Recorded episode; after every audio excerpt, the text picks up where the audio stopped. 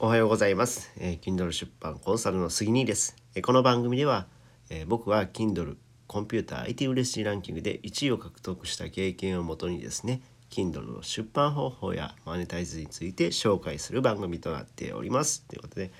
えー今回はですね Kindle で料理本を出すメリットっていう話をします、うん、僕この前ですねこの前昨日かな？えっ、とねスタイフの方でこんなコメントをいただきました、えー元気な塾長ヨッシーさんからですね。はい、えーすごいな。この名前。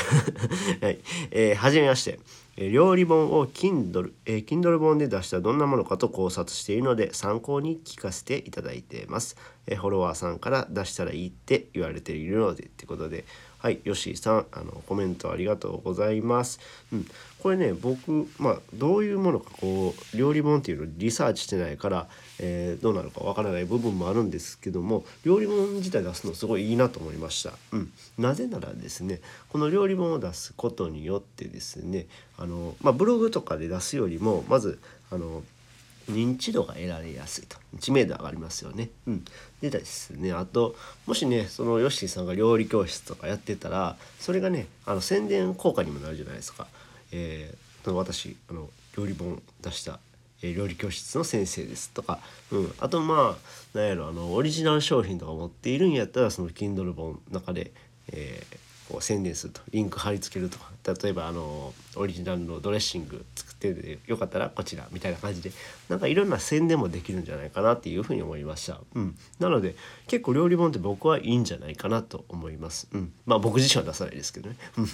なので、えーそのマネタイズの仕方この Kindle で稼ぐというよりも Kindle から他につなげるっていう形で僕は料理本っていうのはいいと思います、うん、あとはその写真の選定ですよね。あのうん写真のサイズは統一した方がいいかなと思いますこうバラバラにすると多分なんか読者が分かりにくいんじゃないかなと思うので、うん、あの写真のサイズを統一化してで、えー分かりやすい感じで、えー書いたらいいんじゃないかなって僕は思うんですよ。はい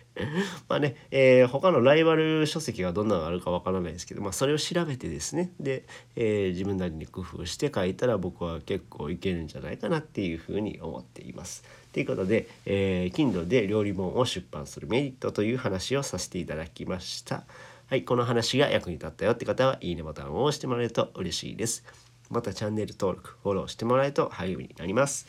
最後までお聞きいただきありがとうございました。それではまた。バイバイ。